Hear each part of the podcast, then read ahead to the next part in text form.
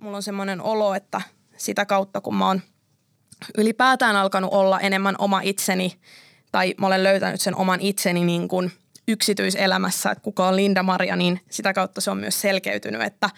kuka on Mercedes. Ja mä en malta odottaa, että mä pystyn teille, teille näyttämään, että kuka on Mercedes. Hän on siellä niin kuin uunissa parhaillaan valmistumassa ja toivottavasti tulee ulos pian, kun on, kun on paisunut tarpeeksi. Mä oon Linda-Maria Roine ja mä oon muusikko ja kirjailija sekä aktivisti. Ja näiden lisäksi mä oon nyt halunnut laajentaa mun repertuaaria myös podcastien tekemiseen. Joten tästä käynnistyy mun uusi podcast, joka kantaa nimeä Linda Maria. Ja näissä podcasteissa mä nimensä mukaisesti haluan keskittyä en artistiminään, enkä alteregoihin, toki heitä sivuten todella paljon, mutta nimenomaan siihen, kuka mä oon ja millaisia ajatuksia mulla on. Mä saatan myös kutsua vieraita,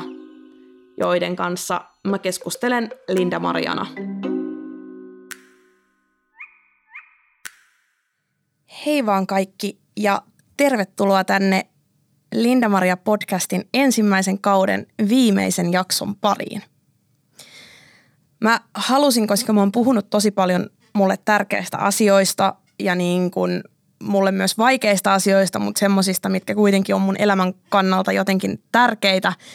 ää, ja mitä mä haluan itsessäni jotenkin selventää tai, tai niin kuin avata muille tai, tai antaa vertaistukea muille niiden asioiden ää, suhteen, niin mä haluan jotenkin tässä päätösjaksossa, mä ajattelin, että mikä olisi sellainen aihe, ää, että mikä sopisi niin kuin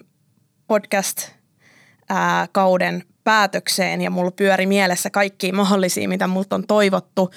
Ää, marsujakso, eläinjakso, rakkausjakso, äitijakso, kaikkia mahdollisia tämmöisiä, niin mä ajattelin puhua yleisesti ottaen ää, siitä, että mihin noi kaikki toiveetkin liittyy. Ja multa on myös pyydetty just vaikka –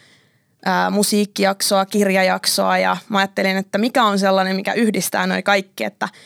mihin mä näen, että liittyy marsut ja mihin mä näen, että liittyy rakkaus ja mihin mä näen, että liittyy musiikki ja kirjallisuus, niin tämä jakso käsittelee tulevaisuutta. Ja mä haluan myös puhua tässä ää, siitä, että mitä mä toivon tämän podcastin tulevaisuudelta ää,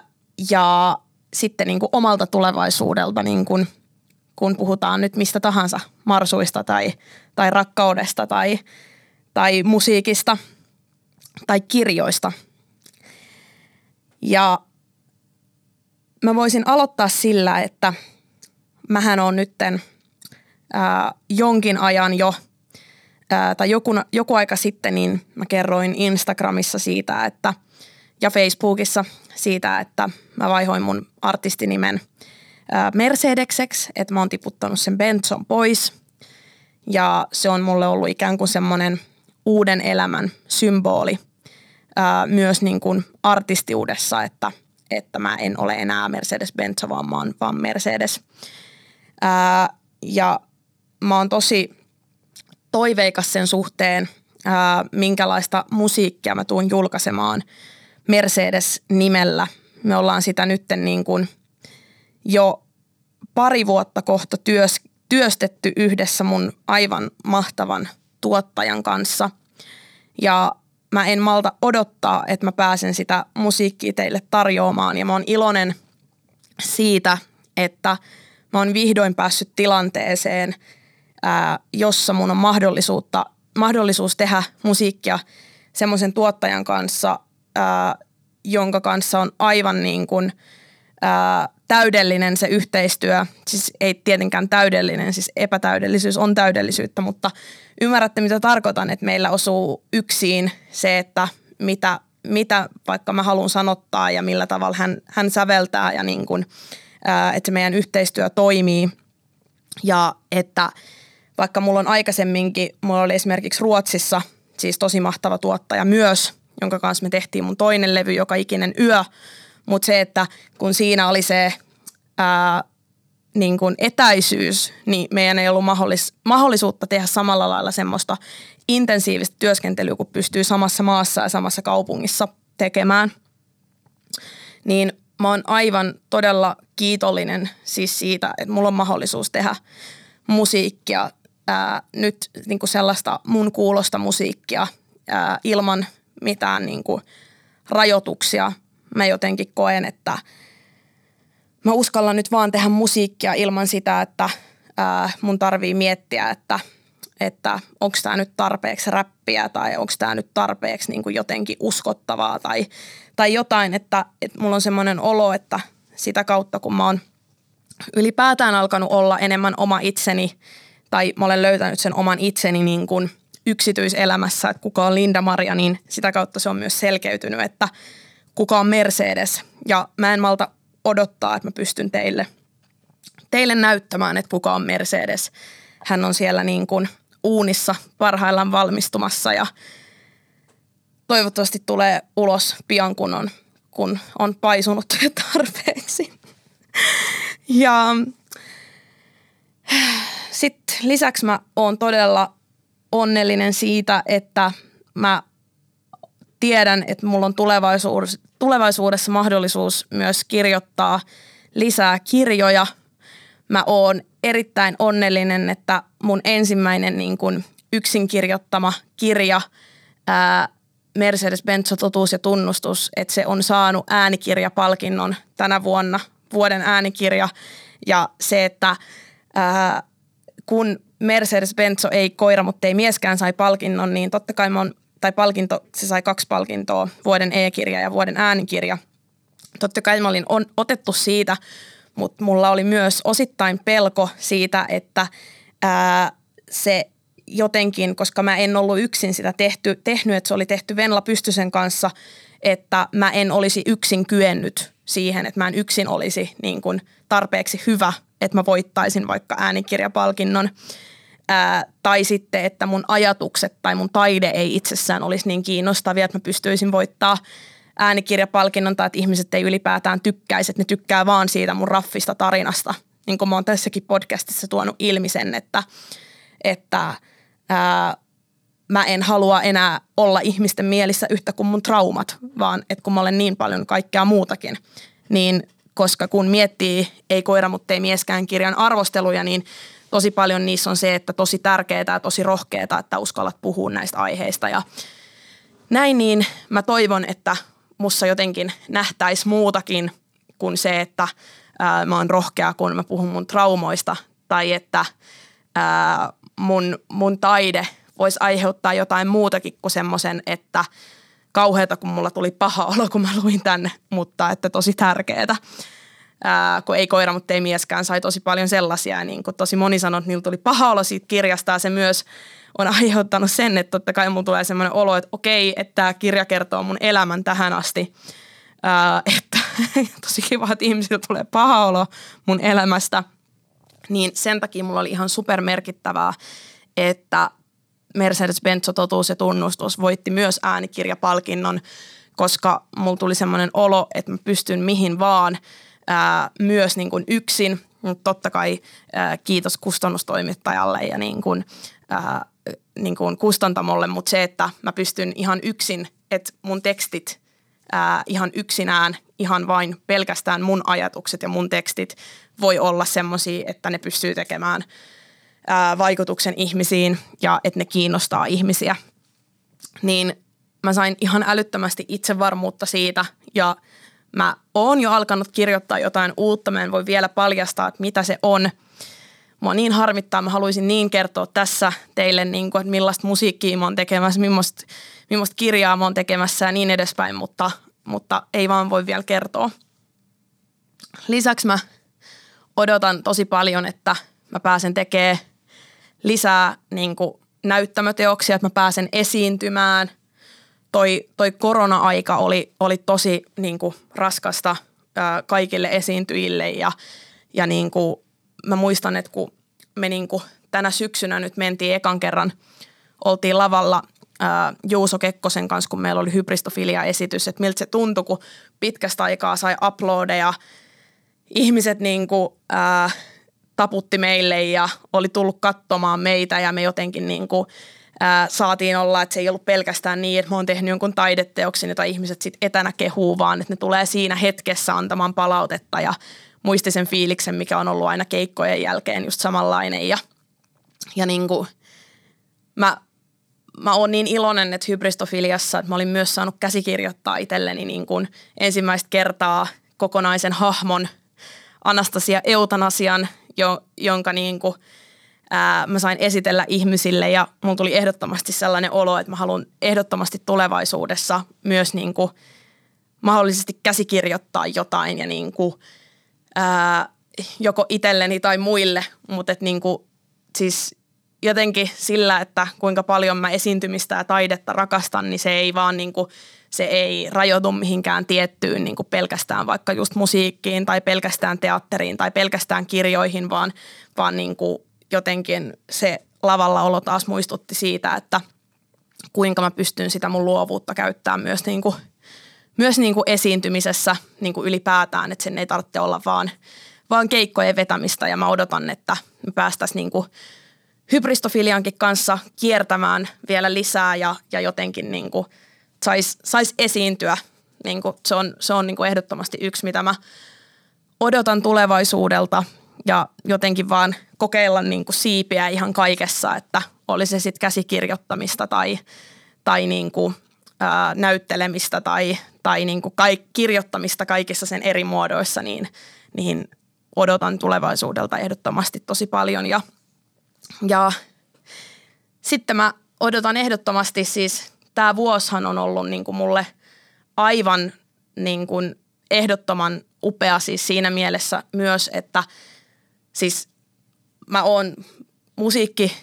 niin kuin saralla, musiikin saralla on tapahtunut ihan uskomattomia käänteitä, just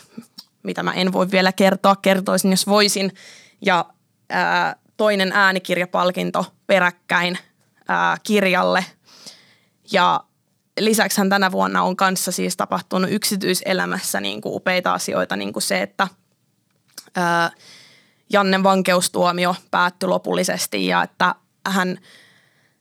me voidaan niin kuin nyt elää yhteistä elämää ilman, ilman mitään niin kuin vankilan rajoituksia.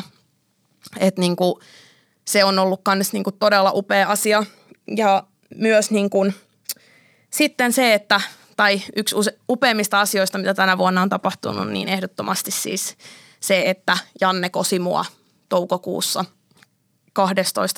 12.5. Suomen linnassa ja se, se oli niin kuin semmoinen sinetti meidän suhteelle ja sille, sille niin kuin mun, mun odottamiselle myös, että mä sain niin kuin äänikirjapalkinnon lisäksi, niin mut palkittiin niin kuin siitä odottamisesta, että mä jaksoin viisi vuotta oikeasti sitä linnalesken elämää ja että mä oon niin iloinen, että, että niin kuin, ää, Janne haluaa mun kanssa mennä naimisiin ja että mä oon juuri, juuri se, jota Janne halusi kosia ja että niin kuin, mä oon juuri se, kenet, kenet Janne haluaa vaimokseen.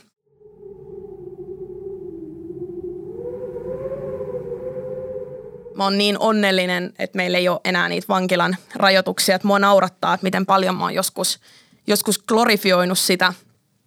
sitä, niin kuin, sitä että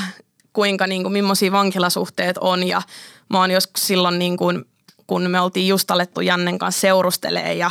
ja tota, oli niin kuin sitä alkuhuumaa ja sitä, että nyt mä oon niin kuin astunut tämmöiseen uuteen tosi jännittävään elämäntilanteeseen ja laitettiin paljon kirjeitä ja, ja lomille oli aina asetettu hirveästi paineita ja niin mä muistan, että silloin mä kuuntelin just kaikki Mr. Jailer, Why Don't You Let My Man Go Free ja, ja niin kuin kaikki tommosia. Mä ajattelin, että ei vitsi, että joo, että mä oon nyt toi nainen, joka on tossa niin kuin, ää, ja niin tässä ton Plexin toisella puolella ja että et, et nyt et Janne on niin toi mies, joka nyt on tuossa niin puhelimessa, että mä huudan siinä vankila edessä, että vapauttakaa mun mies. Ja nyt mä oon vaan silleen, että joo onneksi ei tarvi enää huutaa tuommoista yhtään mitään, että niin kuin, ää, mä en näe tuossa enää mitään niin romanttista, no totta kai mä nyt näen, kyllähän mä nyt muistan, että mikä siinä oli se, se niin jännittävää se romantiikka, mutta, mutta niin se, että mä muistan, kun mä silloin meidän suhteen alussa sanoin jollekin, että, että mä oon vankilasuhteessa, että, että tota, me, me niin kirjoitellaan Jannen kanssa kirjeitä. Mä laitoin jonnekin Instagramiin jonkun kuvan, että mä oon viemässä kirjettä postiin ja, ja tota, sitten joku laittoi, että ei vitsi, että mäkin haluan olla vankilatyttöystävä, että, että tota, toi on niin romanttista, että kun ei muut parit ikinä enää niin laita mitään kirjeitä keskenään. Ja sitten mä olin silloin, että niinpä, mutta nyt mä oon ihan silleen, niin kuin, että ei vitsi, että kuka, kuka niin kuin toivoo sitä tilannetta, missä me jouduttiin olla viisi vuotta. Että totta kai se, että kuinka paljon mä rakastan Jannea ja niin kuin ne kaikki meidän hyvät hetket siellä lomilla ja se kuinka pitkän odotuksen jälkeen sai kirjeen tai, tai kuinka niin kuin ihanaa se oli, kun puhelin soi ja Janne soitti, niin totta kai niistä hetkistä ja erityisesti jostain perheleireistä on niin kuin tosi tosi hyvät muistot. Ja meillä on ollut tosi paljon hyviä hetkiä, mutta ei sitä, niin kuin, ei sitä rajoittamista ja sitä, niin kuin, että pitää mennä muiden pillin mukaan, niin sitä ei ole kyllä niin kuin yhtään ikävä ja, ja sitä ei niin kuin pidä, pidä myöskään niin kuin romantisoida millään tavalla. No okei, vähän, mutta ei, niin kuin, ei oikeasti paljon, koska tota, se on tosi raskasta ja kuluttavaa niin kuin, ja se, että mä oon käytännössä niin kuin lusinut viisi vuotta elinkautista niin kuin täällä muurin toisella puolella, niin se on oikeasti aika paljon. Niin kuin, että, ää, niin mä oon onnellinen, että Janne arvosti sitä mun odottamista ja, ja, niin kuin, ja eihän se kosinta tietenkään nyt vaan siitä johtunut, vaan, vaan niin kuin siitä, että hän rakastaa mua ja mä olen hänen sanojensa mukaan hänen elämänsä nainen, niin kuin hän on mun elämän mies, niin, niin tota, niin, mutta mä oon erittäin onnellinen, että se mun odottaminen sai tuommoisen päätöksen, että mua kosittiin, niin totta kai mä odotan tulevaisuudelta meidän häitä todella paljon. Ää, mulla on kaikenlaisia visioita niistä ja, ja mua naurattaa, kun tuossa joku aika sitten mä laitoin Instagramiin kuvia ää, meidän kihlajaisista. Me vietettiin raivoamalla meidän kihlajaiset ja mulla oli semmoinen lyhyt ää, valkoinen mekko ja valkoisia kukkia hiuksissa ja, ja tota, tosi moni onnitteli sitten, että ollaanko me menty naimisiin ja sitten mä vaan ajattelin, että joo, että ei, että ei todellakaan, että tota, kyllä mulla tulee ole hienompi mekko sitten, sitten häissä pidempi mekko ja pitkä laahus ja huntuja ja tullaan menee kyllä jossain muualla naimisiin kuin raivoamassa, että kyllä meillä on niin kuin muutama kirkko jo mielessä, että – missä me mentäisiin naimisiin ja tulee olemaan kyllä paljon enemmän vieraitakin siinä vaiheessa, mutta et mä oon, mä oon niinku täpinöissäni ja mä odotan sitä, että päästään menemään naimisiin, mutta suunnitellaan rauhassa niitä häitä sitten, että, että tulee isommat häät kuin, kuin raivoamo häät sitten. Ja lisäksi mä odotan sitä, että nyt kun vihdoin koronarajoitukset on purettu, mä odotan sitä, että saa vaan viettää aikaa läheisten kanssa. Jotenkin se – isän kuolema niin kuin viime vuonna, niin se, se niin kuin, sillä oli tosi iso, iso merkitys siis mun elämän kannalta siis kaikella tavalla, että mitä mä, miten se muutti mun ajatusmaailmaa niin kuin monesta asiasta ylipäätään se, että mä sain mun isän takaisin ja, ja se, että, että me saatiin se melkein puoli vuotta yhteistä aikaa ennen isän kuolemaa. Ja että kuinka pienestä se oli kiinni, että mä luotin siihen mun omaan intuitioon, että mä otin mun isään yhteyttä ja mä sanoin, että hei mä, että et mä haluan tavata. Ja, ja että sitten niin kuin, ää, siitä, me, siitä johtuen niin me saatiin se, se melkein puoli vuotta yhdessä vielä. Ja että se oli niin, niin täpärästi kiinni siitä, että mä luotin siihen tunteeseen, mikä mulle tuli, että mä haluan ottaa yhteyttä – niin se, se niin kuin muutti mun ajatusmaailmaa niin paljon ja mun mielenterveyttä kaikkea niin kuin siis positiivisempaan, siis se meidän yhteinen aika. Ja tosi tosi paljon muutosta musta tapahtui ja mä kasvoin ihan järkyttävän paljon siinä aikana, kun, kun niin kuin, tai, ja sen jälkeen. Et, et, et niin kuin se, se on yksi isoimmista asioista, mitä mun elämässä on ikinä tapahtunut se, se mun isän saaminen takaisin ja se, että se meidän yhteinen aika oli sit niin – niin lyhyt, mutta niin, niin merkityksellinen, että paljon siihen, siihen lyhyen aikaan saattoi mahtua, niin yksi asia, mitä se on mussa muuttanut, niin on ehdottomasti se, että mä oon ymmärtänyt, että, että ei voi ajatella, ei voi niin kuin lykätä sitä läheisten kanssa vietettyä aikaa, että ei voi vaan ajatella, että no mä otan sitten viiden vuoden päästä yhteyttä, vaan että se pitää tehdä silloin, kun siltä tuntuu. Ja mä odotan tosi paljon, että mä saan viettää aikaa mun äidin kanssa – mun mummon kanssa ja kaikkien muiden läheisten kanssa, kenen kanssa tuli nähtyä niin kuin paljon vähemmän silloin, kun oli korona-aika. Ja, ja niin kuin mä, mummon suhteen mä oon esimerkiksi miettinyt, että mä yritän käydä mummon luona ihan niin kuin kerran viikossa. Ää, että mä pyrin siihen, koska mä niin kuin, mua niin harmittaa se aika silloin, kun oli se korona ja ei tiedetty vielä silloin, että kuinka vakavasta asiasta on kyse ja annettiin ne ohjeet, että vanhuksia ei saa tavata – niin se kaduttaa mua, että mä oon luottanut silloin niihin ohjeisiin, mutta sitten taas toisaalta niin mähän on myös sen tehnyt niin kuin rakkaudesta mun mummoa kohtaan, että mä en ole halunnut häntä sairastuttaa, mutta nyt kun on, nyt kun on rokotteet otettu, niin, niin tota,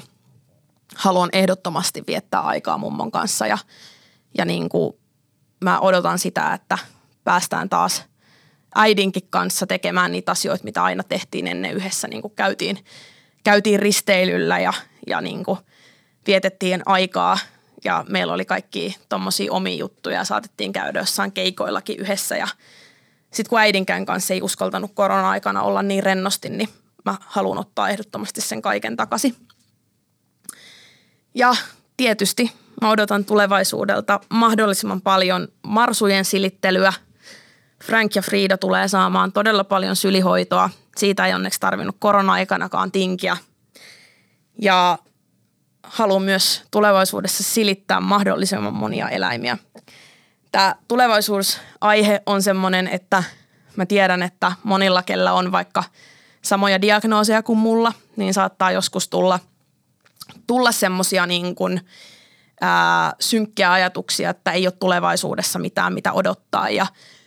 niin edespäin. Mutta sitten mä oon lukenut jostakin netistä semmoisen, että, että – jos on tosi synkkä olo, että miettii niitä kaikkia koiria, mitä tulevaisuudessa ei saa silittää, että jos nyt, nyt niin kuin päättää elämänsä, niin se on semmoinen, mikä mua on auttanut monissa tilanteissa ja, ja niin kuin, mun ei ollut tarkoitus viedä tätä nyt synkäksi, vaan nimenomaan sanoa, että mä odotan niitä kaikkia eläimiä, joita mä saan tulevaisuudessa silittää ja, ja niin kuin mä toivon, että tämä tulevaisuusjakso myös voi auttaa teitä siinä, että – tekin voitte listata asioita, mistä te olette kiitollisia ja mitä te odotatte tulevaisuudelta, koska niitä kaikkia asioita, niin ne on mahdollisuus saavuttaa, jos vaan, jos vaan jatkaa elämää. Ja mulla ne on aika isoja asioita niin kuin kirjojen tai, tai niin kuin, musiikin julkaisemista tai keikkailua, mutta ei niiden tarvi olla tommosia, että sen takia mullakin on tulevaisuudessa semmoisia myös pieniä asioita, mitä mä odotan niin kuin – niin kuin, ää, pienten eläinten silittäminen. Ja totta kai mä odotan, että mä saan viettää aikaa myös muiden läheisten kanssa, niin kuin mun tytärpuolen kanssa ja, ja myös Jannen sukulaisten kanssa, ketä, ketkä asuu Ruotsissa ja ketä me ei olla, me ei päästy myöskään korona-aikana tapaamaan, niin toivon, että, tai toivon, että voi sitä, sitä aikaa ottaa kanssa takaisin. Ja Joo, mä toivon tosi paljon, että mun tästä podcast-kaudesta, ensimmäisestä podcast-kaudesta on ollut ihmisille tai teille, teille iloa ja totta kai myös eläimille, jos, jos eläimet on kuunnellut. Mä toivon, että mä pääsen silittämään teidän kaikkien lemmikkejä ja jos ne vaan tykkää silittämisestä ja mä toivon, että kaikki, ketkä olette mun podcast kautta kuunnellut, niin toivottavasti te olette tykännyt. Ää, tässä lopuksi mä voisin vielä kertoa vähän, että mitä mä ajattelen tämän podcastin tulevaisuudesta. Kaikki varmasti muistaa, että mun ensimmäisen ja toisen jakson välissä oli puoli vuotta väliä, joten mä en lupaa missä ajassa tämä tapahtuu. Mutta mä toivon ja mä näen tulevaisuudessa semmoisen vision siitä, että mä voisin seuraavalla kaudella ottaa vieraita. Ja mulle saa lähettää ehdotuksia vieraista ja aihetoiveita. Ja nyt mä lähden silittelemään marsuja. Kiitos todella paljon, että olette kuunnellut sekä tämän jakson että tämän kauden. Mulla on ollut ilo tehdä teille tätä podcastia. Kiitos palautteesta ja mennään tulevaisuutta kohti ja kaikkia niitä eläimiä, keitä me voidaan vielä silittää. Ootte rakkaita. Kiitos, että kuuntelitte Linda Maria podcastin.